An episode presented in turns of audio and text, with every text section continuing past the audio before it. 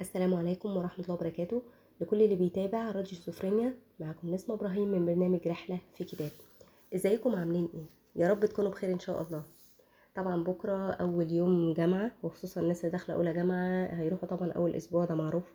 آه، ربنا يا رب معاكم ويوفقكم إن شاء الله. آه، ايا كان الكلية اللي أنت دخلتها سواء اللي أنت بتتمناها أو لأ مفيش مشكلة. آه، الخير فيما اختاره الله. اعتبر إن ربنا اختار لك وطبعا ده أحسن من الاختيار اللي أنت آه، كنت هتختاره. أنا عارفة إن أنت زعلان بس آه، دايما ربنا بيختار لك الحاجة اللي فيها خير ليك. فتوكل على الله وتعلم من الدرس اللي أنت آه، طلعت بيه من الثانوية العامة وحاول إن أنت ما تطبقوش في حياتك تاني. وربنا يوفقكم إن شاء الله بإذن الله. ويلا بينا نبدأ رحلتنا مع بعض مع كتاب عشر أمور تمنيت لو عرفتها قبل دخولي الجامعة. أيوة ده ده, ده اسم الكتاب. آه الكتاب مش هما مش عشر أمور يا جماعة لأ هما عشر نصايح. وطب عشر نصايح؟ طب ما إزاي يعني؟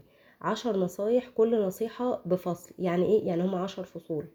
الكتاب مش بيقدم للطالب عشر نصايح بس أو حقائق مصرية لا هم عشر فصول في كل فصل فيه عشرات ومئات النصايح والمعلومات عن الدراسة وغيرها بيقدمها بشكل جميل جدا بطريقة تخطفك هتخليك كده حاسس إنك في بحر غرقان من نصايح كده آه وأنت هتحس وأنت بتقرأ الكتاب هتحس إن الكاتب فعلا مدرك كويس قوي بالحياة الجامعية واتكلم الكاتب في الأول عن خطة الدراسة إزاي يعني خطة الدراسة؟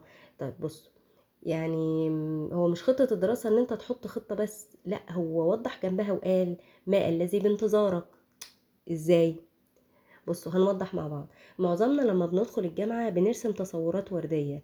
يعني يوضح هنا كمان مثال آه، يخليك تفهم قصده كويس قوي قال إيه بقى الكاتب؟ قالك يعني لو مثلا واحد دخل هندسة سيارات وبيبقى فاكر إن هو مجرد ما يكون حافظ كل موديلات السيارات إن هو ده اللي هينفعه. بالعكس الهندسة هنا معناها إنك تكون خبير في الميكانيكا وده مش معناها تصليح السيارات خالص زي ما الناس فاكرة ولكن معناها إنك تكون بارع في حل مسائل فيزيائية معقدة سواء في فيزياء الحركة أو الديناميكا الحرارية وغيرها من المواضيع.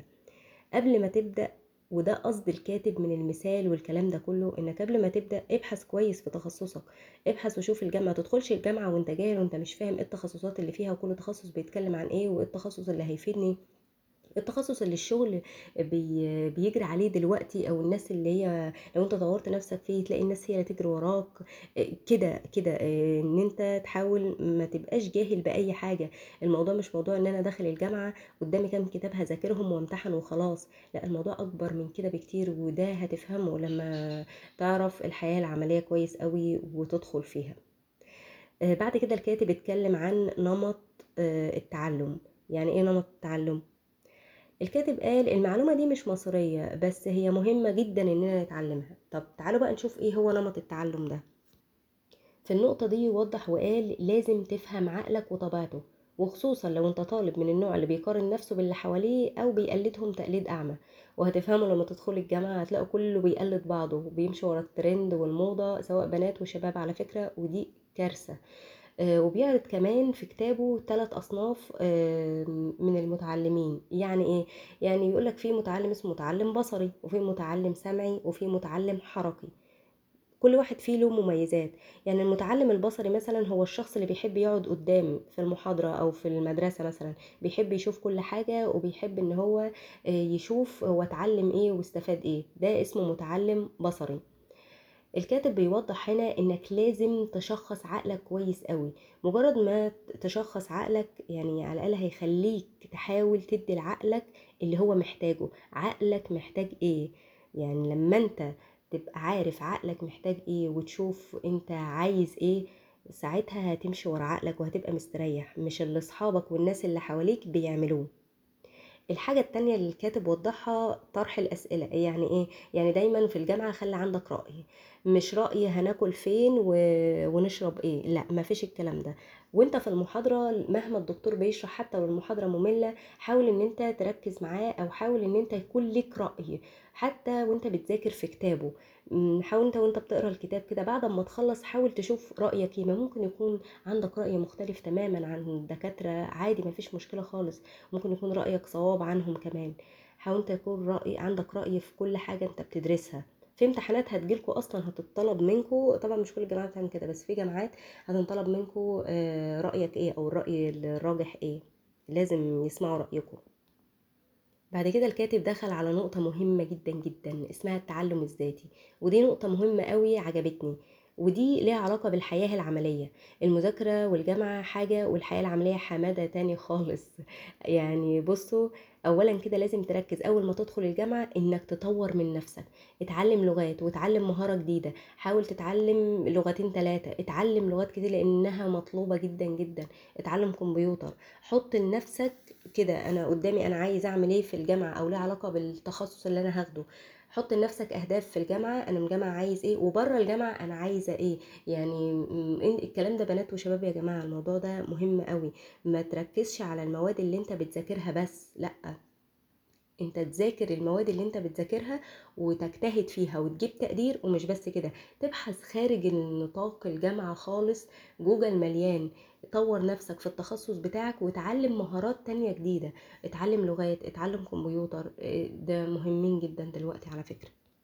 أنا عارفة إن أنت خارج من ثانوية عامة وطالع عينك وبص أنت متضايق بس يعني م، نصيحتي ما تسمعش كلام الناس اللي بتقولك لا أنت ملحقتش الجامعة اللي أنت بتتمناها أنت مش. مش هتنفع ده ملهاش مستقبل أو مفيش مستقبل دلوقتي ده مفيش وظايف ده مش عارفة إيه. اللي بيسعى بيلاقي.